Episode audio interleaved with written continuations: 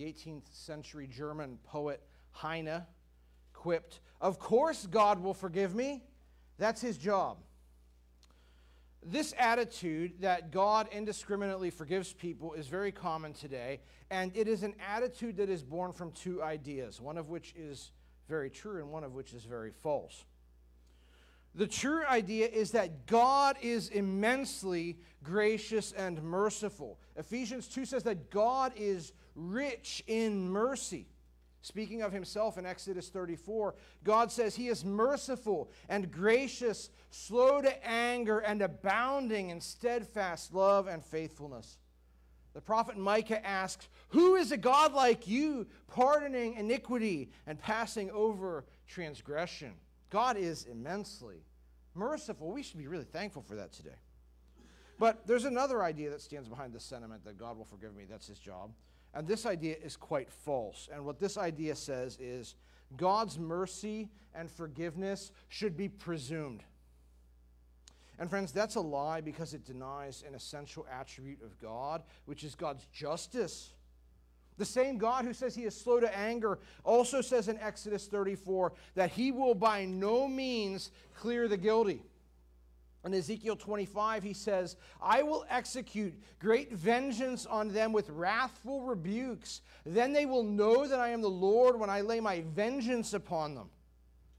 Many times in Matthew's gospel already, we've seen Jesus warn about hell. So God is not only merciful, he is just and wrathful. Now, we like the God of forgiveness and mercy. And we are prone to believe the lie that the serpent hissed to our first parents You will not surely die. That God's wrath is not real.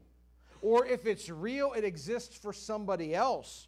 But, friends, wrath is truly the default position that stands over humanity. It rightly stands over each of us because of sin. And mercy is God's surprising work not his presumptive work. And the mercy of God points us to the astonishing goodness of God, which we're going to see in today's passage. But we're also going to see today the astonishing sinfulness of man. As the Pharisees commit a sin that is so egregious that Jesus actually declares it to be unforgivable. And that's what we're going to see today in Matthew chapter 12, verses 15 through 50. And today we're going to look at three truths. Number one, we're going to see the immense goodness of Jesus. Number two, we're going to see a terrible response to the goodness of Jesus that constitutes an unpardonable sin. And number three, we're going to see who it is that ultimately receives the mercy of God. So let's start with our first point, in which we see the immense goodness of Jesus. Since the middle of Matthew 4, Jesus has been traveling throughout Galilee, and he's been preaching the gospel, telling people to turn from their sins to trust in him. He's performed the most amazing miracles, proving himself again and again to be the Messiah. And yet, Jesus' early ministry in Galilee was ultimately rejected. We've seen that large crowds of the common people were willing to flock to Jesus, but only so they could access Jesus' miracles, so they could benefit from his supernatural power. And Matthew 11 tells us they would not repent. They dismissed Jesus' message and his lordship. And besides being rejected by the common people, the Jewish religious elites have also grown very hostile to Jesus. They've now made several attempts to discredit him, but each time they try, their foolish efforts blow up in their faces. Again and again, Jesus is vindicated. Again and again, they are exposed as frauds and hypocrites. Last week, we saw that after the Pharisees were unsuccessful in trying to use the Sabbath law to discredit Jesus, they found themselves in a terrible place of desperation and hatred. Matthew 12, verse 14 says, But the Pharisees went out and conspired against Jesus how to destroy him. The Pharisees' repeated failures to discredit Jesus don't cause them to look inward and say, Oh, well, maybe we're wrong about him. No, instead, they harden their hearts still further and go into this terribly wicked state of mind where they say, well, maybe we just need to murder Jesus. And that's where we pick up today. If you got a Bible, look at Matthew chapter 12, verse 15. It says, Jesus, aware of this, their murder plot, withdrew from there. And many followed him, and he healed them all and ordered them not to make him known. So Jesus perceives that things between him and the Pharisees are getting quite serious now, and it's not yet the right time for him to die. And so Jesus does what he told the disciples to do when they face opposition go on to the next location. And in this new place, Jesus is again surrounded by a crowd. That might surprise us because Jesus has told us the common people, by and large, have rejected him. But you know what the common people still like if they don't like Jesus? They like his miracles. And who was in this crowd? Well, Matthew says all the people in this crowd required healing. So here we find another big group of desperate, sick people who are really just interested in Jesus' power. And you know what? Jesus doesn't close his heart to these folks. He doesn't say, well, you had your chance, but you didn't repent. No, Jesus is filled with compassion for these lost sheep, and we're told he heals every one of them. But as he does so, Jesus tells them not to make him known.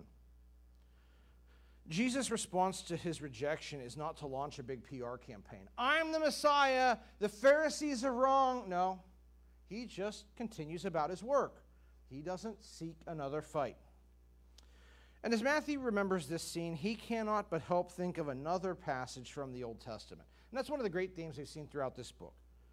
Jesus fulfills the Old Testament's hopes and expectations. And here again, Matthew sees another prophecy that Jesus has fulfilled. Matthew chapter 12, verse 17. He says, This was to fulfill what was spoken by the prophet Isaiah Behold, my servant whom I have chosen, my beloved, with whom my soul is well pleased. I will put my spirit upon him, and he will proclaim justice to the Gentiles. He will not quarrel or cry aloud, nor will anyone hear his voice in the streets. A bruised reed he will not break, and a smoldering wick he will not quench, until he brings justice to victory, and in his name the Gentiles will hope. This is from Isaiah 42, verses 1 through 4. And when Isaiah wrote these words, he was disclosing seven centuries in advance what God's plan and purpose would be. God would send forth a servant, empowered by his Spirit, loved by the Father, who would reveal God's character, not just to Israel, but to the nations. And Matthew says, that's Jesus. After all, at Jesus' baptism, the Father declared, This is my beloved Son, with whom I am well pleased. Remember, the Holy Spirit visibly descended on Jesus. Jesus is this prophesied servant. And Jesus is the one who will reveal God and God's character to the nations. For most of this book so far, Jesus has just been ministering to Jews. But Matthew's told us from Jesus' genealogy onwards, every time there's a Gentile in the story, he points it out because he's foreshadowing that in the end, through Jesus, the Gentiles will be brought into God's kingdom. And now it's at this point I think that we begin to start to see how God's going to save the Gentiles. And that is because God's going to allow the Jews to reject their Messiah, just as the religious elites have already begun to reject him. And this rejection will allow for an opportunity for the Gentiles to hear about Jesus. But in quoting Isaiah 42, what I really think Matthew wants us to see here is the personal goodness of Jesus. That though Jesus has been vigorously opposed, as Isaiah says, he will not quarrel or cry aloud, nor will anyone hear his voice in the streets. Yes, when he is challenged by the Pharisees, Jesus answered their challenges and he prevailed over them.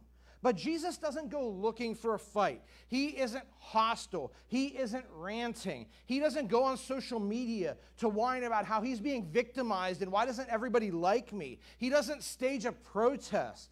No, Jesus accepts it because he's already told the disciples repeatedly Persecution is the natural response that happens when somebody speaks God's word. And now that it comes upon Jesus, he doesn't grumble and he doesn't let it stop him from doing God's work. He just endures. The opposition will rage for the time being, but Jesus continues his work. And as he does so, he is motivated by a profound love and compassion. Look at this. He says, A bruised reed he will not break, and a smoldering wick he will not quench. This is a really beautiful metaphor. Reeds were plants you could pick anywhere in Galilee, and they served a bunch of purposes from making music to all kinds of stuff. But reeds weren't very strong, they were easily damaged. And if you had a reed and it got damaged, what were you going to do with it? You chuck it and you get another one, right? In the same way, back in the ancient world, they didn't have electricity. Everybody used candles. If you had a candle and the wick stopped working, what would you do? Well, you'd go get another one. They were pretty cheap. You could replace it easily. And the idea is this these feeble items, reeds and wicks, represent people. There are lots of people in this world. Who do most of us gravitate towards? The successful, the beautiful, the intelligent, people who have it all together, at least they're good at pretending like they do. Who don't we gravitate towards? The sick, the downtrodden, the damaged. Most of us, when we encounter folks like these, are quick to push them into the margins of our lives or just cut them off.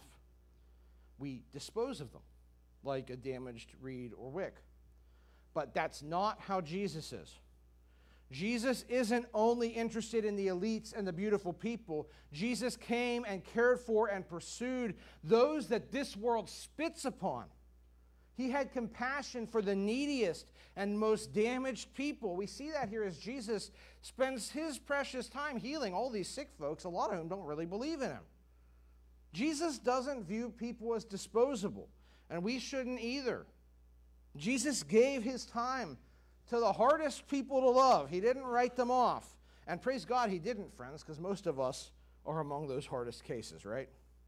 And so we see Jesus' character here his long sufferingness, his compassion, his willingness to invest himself in what this world does not value. He's doing what Isaiah said God's servant would do. And friends, this servant will prevail. He will bring God's justice to victory in this world, and the nations will trust in him. And why shouldn't they? His kindness and compassion should draw our love because he is a faithful friend to the friendless. And with a good Savior like Jesus, the only right response, as Matthew says, is to hope in his name.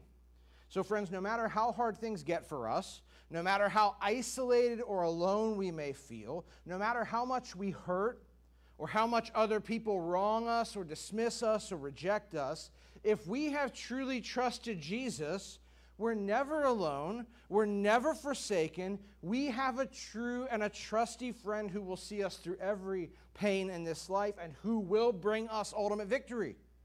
Jesus is God's immensely good servant.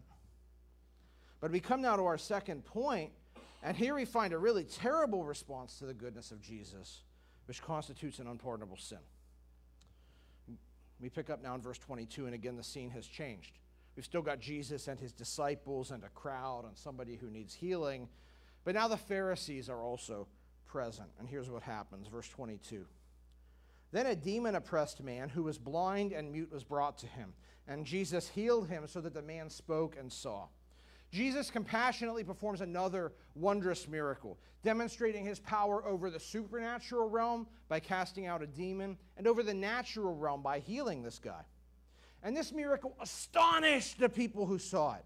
Verse 23 And all the people were amazed, and they said, Can this be the son of David? And that's a messianic title we saw back in chapter 9. Now, when we read this, we might say, Oh, finally, the people are starting to get it. But in Greek, the question is framed a little differently. It's more like, This isn't the son of David, is it? It's almost an incredulity to this question. The miracles, stupendous, as all of Jesus' miracles have been. The crowd said back in chapter 9, never was anything like this seen in Israel. But the people's hearts are hard. And after centuries of awaiting a Messiah who would be this glorious, impressive king who would instantly vanquish Rome, they see this former construction worker from one of the nearby backwoods towns and they just can't quite bring themselves to acclaim him. But they wonder but the Pharisees hear this, and they don't want the crowds to even wonder. So they try to smush this speculation about Jesus immediately. Verse 24. But when the Pharisees heard it, they said, It is only by Beelzebul, the prince of demons, that this man cast out demons. The Pharisees have this settled opposition to Jesus. They've made up their mind. We will never recognize Jesus as the Messiah. Because to recognize the Messiah, they thought would invite a crackdown from Rome. And beyond that, they've had so many run ins with Jesus by now, they just hate his guts because they can't get him. So they're never going to acknowledge Jesus. But they can't deny this stupendous miracle. They can't write it off as a parlor trick. It's just too amazing. And so instead, they repeat this lie that they've been telling since chapter 9. Well, yes, Jesus has powers, they say, but they don't come from God, they come from Satan. That's what Beelzebul means here. And I think the logic is this the Pharisees think, well, if we can discredit the source of Jesus' powers, it doesn't matter how many amazing things he does, the crowds will turn against Jesus. Now, Jesus has heard this charge a few times by now, but he hasn't really dignified it with a response yet. But now that it's being wielded to suppress the crowds, just as they're starting to inquire as to his true identity, Jesus decides he's got to respond this time. And his response is quite lengthy and it consists of three parts.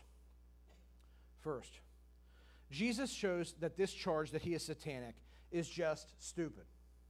And Jesus shows its stupidity by making three arguments. The first begins in verse 25. Knowing their thoughts, Jesus said to them, Every kingdom divided against itself is laid waste, and no city or house divided against itself will stand. And if Satan casts out Satan, he is divided against himself. How then will his kingdom stand? What happens when a country winds up in a civil war? Is that a good thing? The country say, hey, we need to get stronger economically and military. Let's, let's, let's have a civil war. That'll help. No. Infighting is ruinous, right? Same thing's true in any community. Many of us have lived through church splits, right? Is that a fun experience? No, it's a disaster for everyone involved. Does any family say, hey, let's be divided for a while? That sounds fun. No. Jesus says unresolved division within a family destroys the family. It's not something you wish on your worst enemy, it's not something you sign up for. So, if civil wars and community infighting and family division all prove catastrophic, why in the world would Satan declare war on himself? Because make no mistake, that's what Jesus' exorcisms are. Jesus is at war, liberating people from bondage to Satan. He is rescuing them and taking back territory from the domain of darkness. Why would Satan empower the destruction of his own kingdom? He wouldn't. That would be a suicidally ruinous act. So obviously, Satan doesn't stand behind what Jesus is doing. But second, Jesus says in verse 27 And if I cast out demons by Beelzebul, by whom do your sons cast them out? Therefore, they will be your judges. In first century Judaism, Jesus wasn't the only person going around claiming to cast out demons. There were also Jewish exorcists who thought they could cast out demons. We meet some of these guys in Acts 19, the sons of Sceva. And in that passage, we see how they worked. Uh, for these guys, exorcism was a magical ritual. They thought if they invoked powerful names, they could command demons to depart. We don't know how much success the Jewish exorcism phenomenon had generally. We do know it didn't go well for the guys in Acts 19. They wound up getting beaten up by a demonized man. But the Jewish methods of exorcism were quite different than what Jesus was doing, right? Because Jesus just had power. He didn't need a ritual, he just said, go, and it was gone. But here's what Jesus says I cast demons out of people. And you guys say exorcism is satanic, only Satan can command a demon. But your own students go around commanding demons to depart from people. If the Pharisees really thought exorcism was satanic, they really believe this charge, why are they themselves practicing this, this same thing? Their own practice of exorcism exposes their charge against Jesus to be false. This leads to Jesus' third argument, verse 28. He says, But if it is by the Spirit of God that I cast out demons, then the kingdom of God has come upon you. Or how can someone enter a strong man's house and plunder his goods unless he first binds the strong man? Then indeed he may plunder his house. It's stupid to think Jesus' power comes from Satan, but that leads to the question well, where then does Jesus' power come from? And Jesus says, well, let me give you an illustration. Imagine the most powerful, well armed person on the earth. And let's say you decide, I'm going to rob that guy while he's at home. How are you going to pull that off? Well, first, you've got to subdue him, right? Then you can take his stuff. Jesus says his exorcisms are like that. Satan's got immense power in this world. 2 Corinthians 4 says it's like he's a god over this world. But Jesus means to plunder him, to take what he has, the souls which are in bondage to him. But how can Jesus accomplish this? Because Satan's so powerful. And the answer is this Jesus comes in a greater power. Jesus says he is performing miracles and exorcisms by the power of the Holy Spirit. And friends, God is infinitely greater than Satan. And God can bind Satan and enable Jesus to rescue people from Satan's clutches. And by doing this work through the Holy Spirit, by beginning to reclaim this world from Satan's clutches and plundering Satan, Jesus says, The kingdom of God has come upon you. Often we think about God's kingdom as only something future. That's not what Jesus says here. He uses a past tense verb here. He says the kingdom's already begun. And that's evident because by the power of the Spirit, people are being delivered from Satan's clutches. The captives are being set free. There's liberation and restoration beginning. The kingdom has come, not in its fullness to be sure. Someday, all ever, evil everywhere will be condemned. Someday, there will be new creation and, and total liberation. It hasn't happened yet. But the kingdom has begun to dawn. And isn't that what Jesus has been saying since chapter 4? Repent, for the kingdom of heaven is at hand. The miracles show the kingdom has begun, and the coming of the kingdom demands a response. People must repent. We must turn to Christ. They had to do that then. We have to do that today. That's what Jesus says turn to Christ. Look at verse 30. Jesus says, Whoever is not with me is against me. And whoever does not gather with me scatters. Friends, there are only two choices. We can repent and side with Jesus, or we can remain in opposition to him and fall under judgment. Neutrality is not an option in this war. The kingdom has come, and so now is the time to be counted. As Joshua said in chapter 24 of his book, choose this day whom you will serve. Whose side are you on? You want to be with Jesus? You say, My sin is evil. I need salvation. I want to be under the reign of King Jesus. Or do you hold some other position? And any other position than that one is opposition and rebellion. Whether it's indifference, saying, Ah, Jesus, I don't care what you say, I want to live my own life. Or whether you have intentional opposition like the Pharisees. Any response to Jesus other than repentant faith is lostness and is under the judgment of God. But tragically, the Pharisees will not repent. Even though they knew the scriptures, they knew what the Messiah would do when he came. They knew the miracles that were supposed to be performed. Even though they saw Jesus doing those same miracles, despite knowing who Jesus had to be, they said, We will never acknowledge him. They would oppose him to the end. And so now Jesus moves to the second part of his response. He's shown that the Pharisee slander is stupid. Now he shows it's just unforgivable. This is a warning. Verse 31 some of the most solemn verses in the Bible. Jesus says, Therefore, I tell you, every sin and blasphemy will be forgiven people, but the blasphemy against the Spirit will not be forgiven. And whoever speaks a word against the Son of Man will be forgiven, but whoever speaks against the Holy Spirit will not be forgiven, either in this age or in the age to come. Jesus here warns about the existence of an unforgivable sin a sin that cannot receive forgiveness in this world and that will never be forgiven across eternity. Let that sink in for a minute. That's a pretty terrifying thought, right? That there's a sin that can be committed, which makes a person's eternal destiny instantly hopeless, that guarantees condemnation.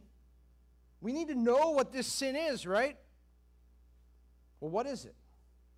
Well, it's probably not the sort of sin we would expect it to be. It's not mass murder. It's not some sexual ultra deviance. It's not suicide, as many have claimed, although all of these sins are egregious and deserve God's wrath. But pardon can be found in the gospel, even for sins as horrendous as these. Neither is the unforgivable sin simply the state of unbelief. I've heard people say that, but I think that's really obviously false. Because unbelief is forgiven all the time. That's how people get saved, right? We turn from unbelief and believe in Jesus. And neither is the unforgivable sin dying in unbelief. Because while it's true, if you die in unbelief, you're going to be lost, the act of dying is not a sin. And the unbelief you have could have been forgiven throughout your life. Now, none of these explanations fit the bill. The unpardonable sin is a different terrible act that puts someone outside of God's forgiveness or the prospect of it. So, wh- what is this sin? Jesus here says it's a type of blasphemy, but it's not blasphemy generally. Because in verse 31, Jesus says, People can speak words of blasphemy against him, the Son of Man, and still obtain forgiveness through repentant faith in the gospel. No, Jesus says the unpardonable sin is blasphemy against the Holy Spirit. Now, what does that mean? This is an intensely debated question, and because the stakes are so high here, it's critical we try to get this right. And also, friends, this is a very important pastoral question. Because often when people who are believers learn that there's an unpardonable sin, this knowledge sometimes leads them to respond with a kind of anxious terror. They begin to believe maybe I've committed this sin. And then Satan manipulates that fear to really oppress these folks and paralyze them in a sort of spiritual bondage, which is why there are support groups that exist today for people who are afraid that they have committed this sin. Um, friends, I used to struggle thinking I had committed this sin. Because uh, the first time I ever heard about the unpardonable sin, it was explained in a really unhelpful and incorrect way, which caused me a ton of anxiety for a really long time until I spent time studying this issue. So, from personal experience, let me say this is a matter that we must approach with great care and clarity. So, let's just start by looking at what the text says. Jesus calls this sin blasphemy against the Holy Spirit, and he defines it as speaking against the Spirit. So this is a speaking sin. It's not simply a thinking sin or an I had an intrusive thought trying to get me to curse at the Holy Spirit sin. No. This is an intentional, willful, verbal expression of evil. Now, what might this evil expression be? When we think of blasphemy, we might think of somebody ranting at or using profanity against the Holy Spirit. But if you look at our passage, that's not what the Pharisees do. In fact, the Pharisees never even say the words Holy Spirit. So, what then is this blasphemy? Well, we get some clarity in Mark 3, which describes this same event. And there, Mark tells us why Jesus gives this warning. He says it was because, verse 30, they were saying he has an unclean spirit. The damning words here, which constitute an unpardonable blasphemy of the Spirit, involve attributing the Spirit's mighty works in Jesus to a demonic power. Why is this unpardonable? Well, I think we find the reason as we read on in our passage, Matthew 12 33. Jesus says, either make the tree good and its fruit good, or make the tree bad and its fruit bad. For the tree is known by its fruit. You brood of vipers, how can you speak good when you're evil? For out of the abundance of the heart the mouth speaks. The good person out of his good treasure brings forth good, and the evil person out of his evil treasure brings forth evil. I tell you, on the day of judgment, people will give account for every careless word they speak. For by your words you will be justified, and by your words you will be condemned. The idea here is simple what you speak reflects what's going on in your heart. Jesus said back in chapter 7, you'll know the tree's quality by what fruit it produces. And here he points back to that same principle. Your life, and particularly your speech, show what's really going on inside you. And so what you say is immensely consequential. Jesus says, by your words you'll be justified. That is, your words will give evidence authenticating whether you really know God or not. by your words you'll be condemned. Your words may show you really don't know God. And on the last day, our words will be examined, and none of them will be found to be inconsequential or irrelevant. You know, the Pharisees might have thought this attack on Jesus, calling him satanic, was no big deal. They might have thought, oh, it's a debating trick. Boy, we shut those crowds up and we got a point on Jesus. They probably didn't think this was a big deal. But Jesus says, no, your words have eternal import. Because these words reveal something about the Pharisees' heart. And I think ultimately this is really the big issue that stands behind the unpardonable sin. The Pharisees had this unique position. They should have been the ones to say, that's the Messiah. But when the Pharisees saw Jesus and the work of the Spirit working through Jesus' ministry, what was their first thought? Did they give God glory for what he was doing? No, they saw Jesus' good work and they said, That's evil, it's satanic. Because to acknowledge that it was good would be to acknowledge Jesus. But they hate Jesus so much, they will not acknowledge what God has made obvious and beyond dispute. They saw the immense goodness of Christ and responded with hatred and hard heartedness. They judged God's good saving work as evil, and they judged their own evil, blasphemous, murderous intentions as good. And friends, that's unpardonable, and here is why. There's only one way to salvation. In John 14, Jesus says, I am the way, the truth, and the life. No one comes to the Father but by me. Matthew 11, Jesus says, No one knows the Father except the Son, and anyone to whom the Son chooses to reveal him. And how do we wind up having the truth about the Father and the Son revealed to us? Well, 1 Corinthians 2 says, Nobody can understand spiritual things unless the Holy Spirit reveals it to you. The Spirit must enlighten our darkened minds and reveal to us the truth about Jesus. But if the Spirit gives us that clarity, that enlightenment, if He convicts us of sin and we respond by saying, No, my sin is good, not bad. If He reveals to us the glory of Christ and our need for a Savior, and we say, No, that's evil, what hope remains for us? How do you come back from that? When you have rejected the one and only means that can bring you to repentant faith in Christ. There's no other way you get saved but by having that illumination of the Spirit and responding with repentant faith. You get the illumination and you say, That's wicked, I don't want it. That's it. There's no way back. And that's what the Pharisees did. If they wouldn't believe, in the face of the clear testimony about Jesus empowered by the Spirit of God that they saw with their own eyes, and they harden their hearts to that, what on earth could ever convince them? Nothing. Now, this brings us to another question here Can this sin be committed today? There are many people who say that it cannot. They'll say, well, look, the Pharisees had a unique position. They were uniquely versed in the Old Testament. They got to see the, the deeds of Jesus, they didn't just read about them on a page. They had a unique role. And so their rejection of Jesus was uniquely consequential and unforgivable. And those circumstances can't be repeated later. So they would say this sin is bound to that time and place. Uh, that's possible. I used to hold this view. Uh, but there are two passages in the New Testament that have changed my mind on the subject. Main one is Hebrews chapter 6, verse 4, which says, It is impossible, in the case of those who have once been enlightened, who have tasted the heavenly gift and have shared in the Holy Spirit, and have tasted the goodness of the Word of God and the powers of the age to come, and then fallen away, to restore them again to repentance, since they are crucifying once again the Son of God to their own harm and holding him up to contempt. This passage is much debated. But on its face, the author of Hebrews seems to be talking about people who have received some substantial degree of spiritual enlightenment from the Spirit. They have grasped in some way the reality and the power and the glory of the gospel, and yet they've never truly believed. They stand at the doorway.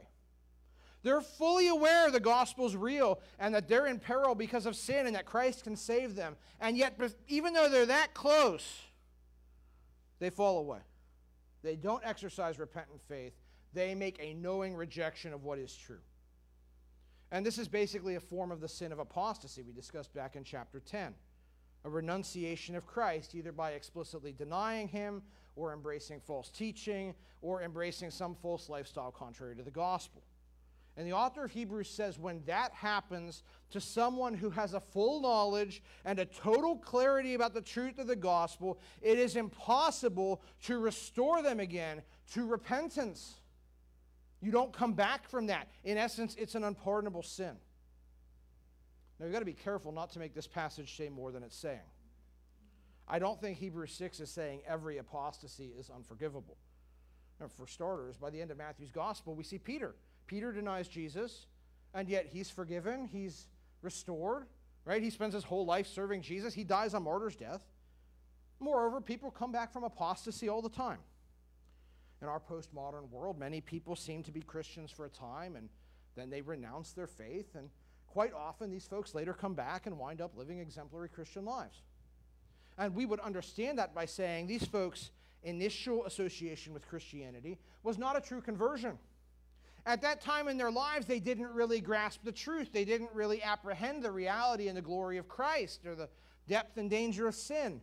They were just going through the motions because their family wanted them to, or they were in some youth group, or Their spouse wanted them to play nice. But later, when the Spirit did reveal the truth to them, they believed and they endured in it. Their earlier apostasy, that wasn't unforgivable, far from it. I, so I don't think Hebrews 6 is saying every apostasy is beyond forgiveness. But I think it is saying there are people who apprehend the truth to a profound degree, who do taste the reality of the gospel, and who knowingly reject it. And in such cases, they cannot come back from that. And why not? Listen to what Hebrews says.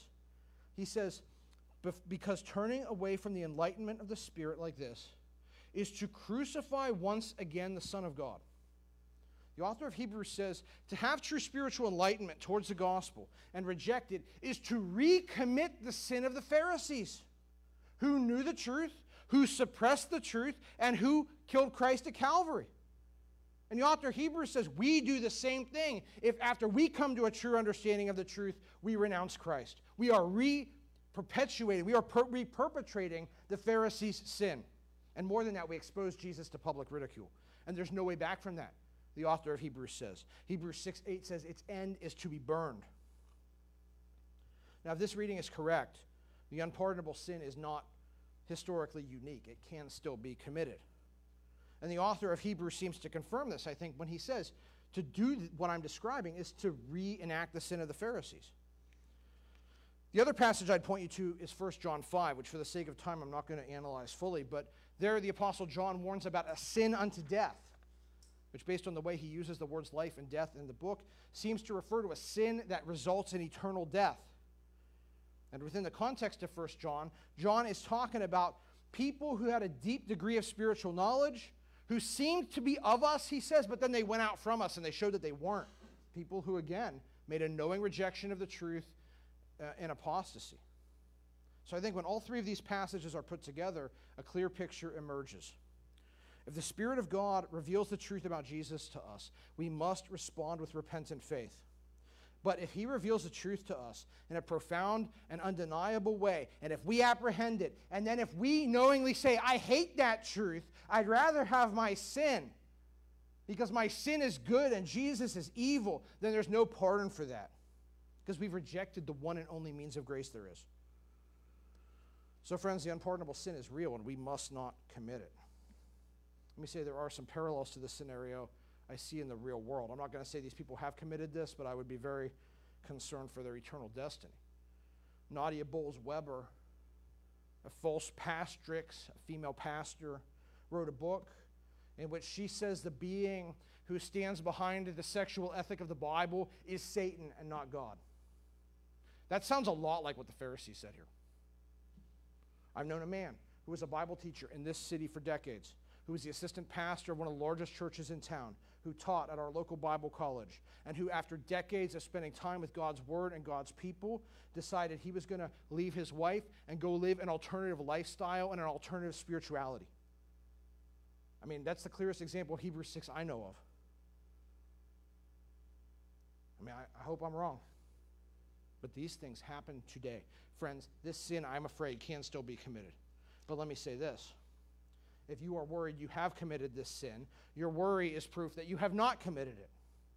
Because to be worried about committing this sin reveals a belief in the truth of God's word, a belief in the authoritative word of Jesus, a desire to repent of sin, a desire to be right with God, and a desire to respond to what the Spirit reveals to us. And all of these things are the exact opposite of the unpardonable sin, which is the total rejection of every one of those propositions. So if you're a jumpy person who's prone to anxiety, I don't want today's sermon to cause you to cascade into self doubt and unhealthy introspection about have I committed this sin. If you start thinking like that, please call me and let's talk. But what I want from you to take from this point is simply this Jesus is immensely good, but people can be immensely hard hearted. And we can look at the glory of Jesus and his wonderful goodness and say, I hate that. I want nothing to do with it. I prefer my own evil. And that is a terrible and a perilous place to be. And friends, if you are tempted to make that decision, being fully aware of the reality of Christ, and you say, I want to spurn the truth because I, I, I, even though it's true, I want something else. Friend, don't do it because there may not be a way back. And that's what Jesus warned the Pharisees. All right, so what's going to happen? He's warned the Pharisees. Are they going to backtrack their blasphemy? Well, at first it seems that some of them try to. Verse 38. Then some of the scribes and Pharisees answered him, saying, Teacher, we wish to see a sign from you. Sounds like some of them are scared and maybe they're rethinking their position. Jesus, if you perform another miracle, maybe we'll believe in you this time. Well, that's good, right? No, not so much. Number one, because in Mark's account, we're told they say this only to test Jesus. It's another trap. They're looking to set him up again. And besides that, their request is ludicrous. How many signs has Jesus performed that were totally incontrovertible? Signs that even the Pharisees admit were true miracles. Signs beyond anything found in the Old Testament. They want another sign? No, an amount of additional miracles would soften their hearts. Verse 39 But Jesus answered them, An evil and adulterous generation seeks for a sign, but no sign will be given to it except the sign of the prophet Jonah. For just as Jonah was three days and three nights in the belly of the great fish, so will the Son of Man be three days and three nights in the heart of the earth. Jesus won't perform tricks for these guys. He's done with them. He says, You're going to see one more sign the sign of Jonah. You know, Jonah wound up in the belly of a fish for three days and three nights. Jesus is going to wind up in the tomb for three days and three nights, he says. Now, there's debates about exactly what that means. I'm not going to worry about that now. But Jesus emerged from the tomb on the third day victorious. That's the ultimate sign of God's favor.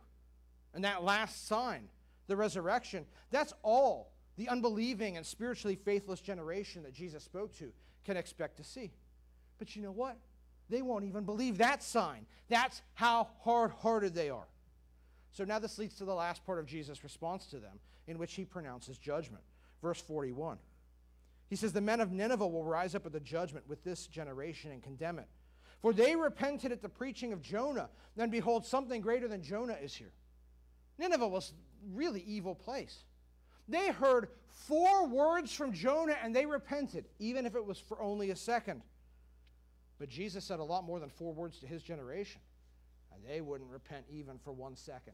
Jesus' generation is a lot worse and more deserving of judgment than Nineveh. Verse 42. The queen of the south will rise up at the judgment with this generation and condemn it, for she came from the ends of the earth to hear the wisdom of Solomon. And behold, something greater than Solomon is here. In 1 Kings 10, the queen of Sheba went to hear Solomon because of his wisdom. Jesus had more wisdom than Solomon. And nobody had to go find Jesus. He went from town to town, but nobody wanted to hear what he had to say. And so pagans like the queen of Sheba will bear witness against Jesus' generation on the last day. Third, Jesus says in verse 43 When the unclean spirit has gone out of a person, it passes through waterless places seeking rest, but finds none. Then it says, I will return to my house from which I came. And when it comes, it finds the house empty, swept, and put in order. Then it goes and brings with it seven other spirits more evil than itself, and they enter and dwell there. And the last state of that person is worse than the first. So also it will be with this generation with this evil generation. Here's one last illustration. Jesus says, Think about a guy who's got a demon, and the demon leaves. Good news for the person, right? A respite from oppression. But what happens? Well, over time, his situation improves a little bit, but he's still vulnerable to being possessed again. And eventually, the demon comes back with friends, and he winds up in a lot worse shape than he used to be in. And Jesus says, This is like the generation I'm speaking to. They'd been in darkness and under oppression in the past from Rome and the Pharisees and other corrupt leaders, Herod. But for a brief season now, light has dawned in Galilee, has it not? Jesus has come, and he has offered a way forward and true peace and true life. The people got a respite from their oppression. The demons were cast out and they were healed. But they weren't interested in believing in Jesus. They were like the man who was free from the demon but who is still vulnerable. And now, because they've rejected Jesus, the respite for this generation is over. Now things will be a lot worse for them going forward. And indeed, within four decades of this, almost all of these people Jesus is talking to would be dead. Many would be slaughtered in a horrible war with Rome, and then they would be eternally condemned by God. This massive second point we've looked at is terribly bleak. And it tells us a hard truth, which is that people are really hard hearted. We prefer the darkness to the light because our deeds are evil. And so, even though Jesus is immensely good, people often reject him with outrageous hatred and sin. And friends, that only leads to the wrath of God. But thankfully, this is not how our passage ends, because we come now to our last point, which is quite brief but quite encouraging, I think. And here we see who it is that receives the mercy of God. Look at verse 46. While Jesus was still speaking to the people, behold, his mother and his brothers stood outside, asking to speak to him. So Jesus is concluding this exchange, and someone comes and brings him news. Your family's come from Nazareth. And why have they come? Well, Matthew doesn't tell us, but Mark does. In verse, chapter 3, verse 21 of his book, says, Jesus' family went out to seize him, for they were saying he is out of his mind. Jesus' family, including Mary, who had heard from an angel about Jesus, has concluded Jesus has lost it. You know, all this commotion and what's he saying about himself? This is crazy. Let's go get Jesus and calm him down at home. But Jesus isn't going to submit to being controlled and domesticated, even by his family because he's about his father's business. So, verse 48 But he replied to the man who told him, who, He said, Who is my mother? And who are my brothers? And stretching out his hand towards his disciples, he said, Here are my mother and my brothers. For whoever does the will of my Father in heaven is my brother and my sister and my mother. In a sense, this had to be heartbreaking for Jesus. His family has written him off as nuts. But in this moment of deeply personal rejection, what does Jesus say? Even though his family has rejected him, he's not alone. And not just because the Father is with him, but there is still an earthly family that Jesus loves, who he's close to, who he loves and who loves him. He's talking about his disciples. Jesus regards his people with the most intense affection as his truest family. Now, thankfully, in time, Jesus biological family, if we want to call them that, they repented of their unbelief after the resurrection. In Acts 1, we see them all with the disciples in the upper room praying, worshiping Jesus. At that time, his biological family, if you will, becomes part of his true family, the family of faith. But what I want to say to you today, friends, is if you have trusted Jesus, you are a part of Jesus' family of faith.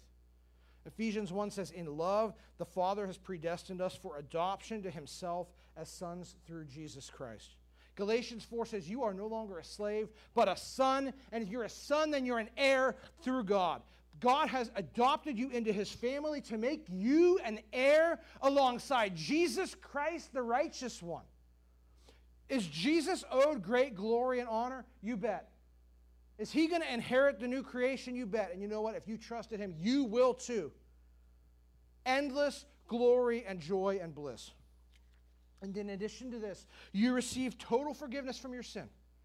Psalm 103 says, As far as the east is from the west, so far as he moved our transgressions away from us. Colossians 1 says, He has delivered us from the domain of darkness and transferred us into the kingdom of His beloved Son, in whom we have redemption, the forgiveness of sins. And friends, I think this last point is, is really precious, friends. We are the intimate friends of Jesus if we know Him. That's what Jesus says. He says, Those who do the will of my Father in heaven are my family. And what's the will of God? To respond to what Jesus has been preaching. Repent, for the kingdom of heaven is at hand. Friends, if you have trusted Jesus, you are his bosom friend, and you will experience the mercy and love of the triune God forever. And so I want to finish with this today. Hebrews 4 7 says this Today, if you hear his voice, do not harden your heart Hebrews 12 17 says, Esau, when he desired to inherit the blessing, he was rejected, for he found no chance to repent, though he sought it with tears. Friend, if the Holy Spirit has shown you the reality of the gospel, the truth of Christ's deity, death, and resurrection, then let today be the day of salvation. Do not put it off because you may never get another chance to respond. And I'm not just saying you may die today, I'm saying the Spirit may not reveal the truth to you tomorrow. So turn to Christ and do not waver and do not turn away. But, friends, if you do know the truth, persevere to the end. Do not be drawn away by the lure of false teaching or the false pleasures of sin because Jesus is so immensely good. He doesn't discard his people, he loves us to the end as his own family members. He bestows pardon on us, he lets us share in the inheritance with him. So don't fall away. Because falling away will show you never belonged to Him to begin with. And if you fall away, you may never find the narrow road to life again. Friends, if you know someone who is apostate, pray earnestly for them and pursue them with the truth because the stakes are just so high. Isaiah 55 says, Let the wicked forsake his way, and the unrighteous man his thoughts. Let him return to the Lord, that the Lord may have compassion on him, and to our God, for he will abundantly pardon.